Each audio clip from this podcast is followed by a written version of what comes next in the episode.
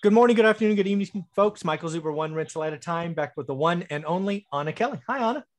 Hi, great to see you. Nice to see you as well. So, episode number one today, we talked about you hunting for beachfront properties, uh, how to do Airbnb right, right? If it's near the water, it's always going to do well. I just got to tell you, um, I think there's been a lot of Airbnb gurus, a lot of people selling this new thing called rental arbitrage. And I think it's get it's cresting to a point, Anna, where my spidey senses are telling me people are going to get hurt. Again, let me be clear. I think there is a 100% market for Airbnbs. I think water and high class is, is the way to go. But when you start rental arbitraging B minus areas and uh, you know trying to get A type rents, it's going to end badly. I, I think Airbnb kind of crushed it in 2020 and 2021 because you weren't doing hotels. Now that more supply is coming, quality is going down, availability is going up. Mm-hmm. I think there's a lot of people that are going to lose money. Uh, that's that's a fear of mine. Yeah, I, I will tell you that during the pandemic, already a lot of those that were doing rental arbitrage for Airbnb completely went under, right? Mm. So I think of towns like Nashville, Tennessee. You know, I went to Nashville for July 4th, had a great time. There's all kinds of you know activities and and things to do for people to come well nashville shut down really hard you know very very mm-hmm. quickly with the pandemic and so they didn't allow any short-term renters to come in if you didn't live there mm-hmm. you couldn't come in mm-hmm. um, and what happened was because people didn't couldn't come and then didn't want to come to big cities is a lot of these owners had arbitraged them so they paid rents and all of a sudden now they can't get the rental income that they needed in order to pay their rent so they just let their leases go, right? And then and mm. and they'd lose their furnishings and all kinds of other things, right? They still have expenses, but that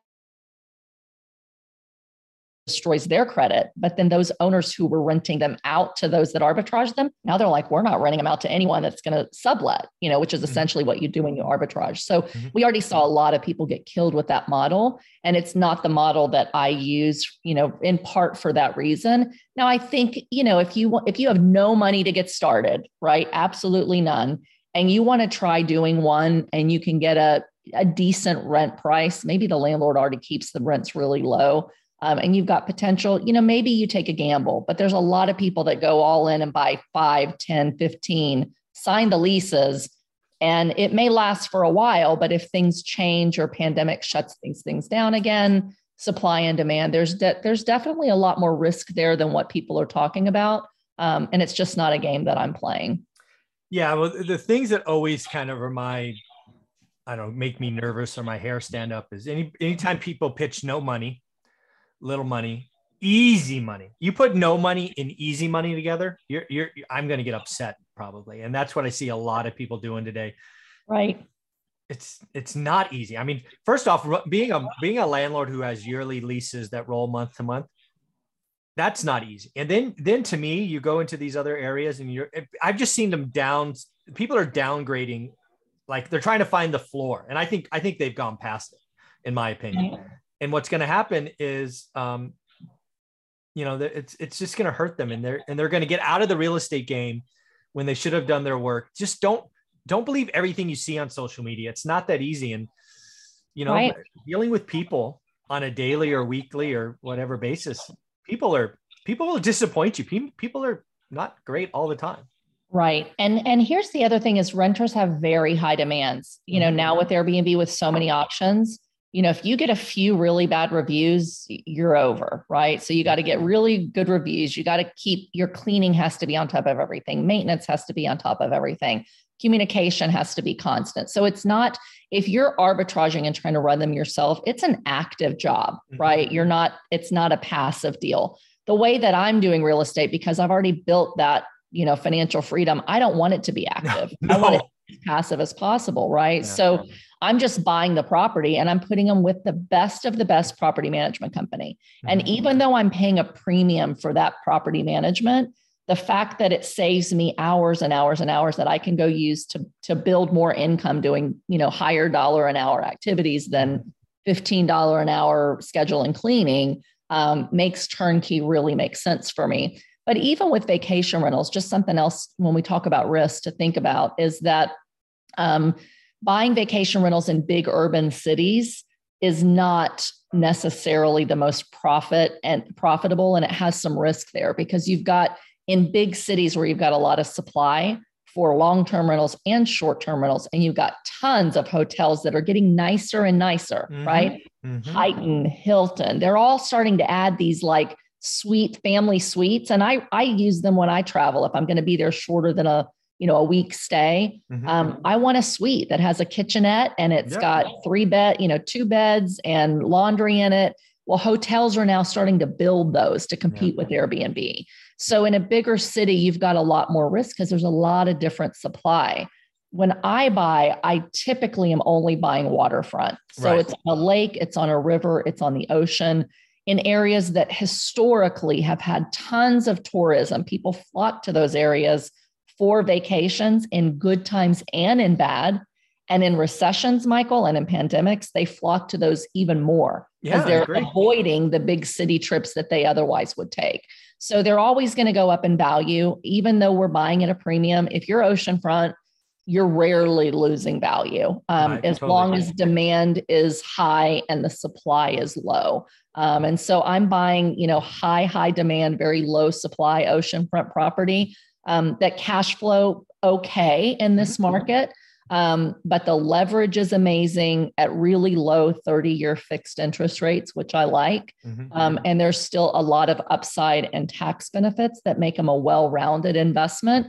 Um, but I probably wouldn't even go all in on vacation rentals. It's mm-hmm. one thing that I do yep. that diversifies me away from you know some of the other things that I do, uh, and it's a really good um, egg in my nest egg. Yeah. So when I think about let's fast forward a little bit. I wasn't planning to go here, but I will based on what you just said. When you when you look out, let's say uh 2025 so your son's graduated college right? So we're we'll look that far out. Yeah. and he's running the airbnb business now for you down in, in florida i'm guessing. Um what i don't know how to do this. I don't know if it's unit count or gross income. What, what do you think? I, let's do gross income. It's probably the easiest thing to do gross not net. You're probably what 20% Airbnb, 80% yearly lease month to month or um on my whole portfolio or just on Airbnbs? No, like your whole portfolio. Like the whole portfolio gets put in a bucket. How much is Airbnb kind of the nightly or weekend rentals versus yearly leases? Oh, it's a very small percentage. Okay. I That's have three high-end luxury vacation rentals. Um, let's just say those three average 300,000 gross. Okay. All right. And, and it may be, maybe let's say three to 400,000 for those 3 mm-hmm. But if you go out five years, you've had some more. I'm guessing oh. that's going to go up, right? You're, you're probably going to be adding to that more. Yes, I, I will be adding to that. And, and, you know, here's another thing is we invest in different things for different reasons, right? Mm-hmm. So my son really wanting to get into real estate and wanting to do it before he's done with college. He's like, college is a waste, mom. Start with the real estate, right? Airbnbs is something that he can do while he's down there yeah. buying in that market. And what's really interesting, this is a hint for you, even though it's going to draw competition, right? Is that rented.com puts out an annual report, all based on data of the most profitable places to buy short term rentals. They look at the rental income they can generate, they look at the, the cost to own them, and they look at the purchase price.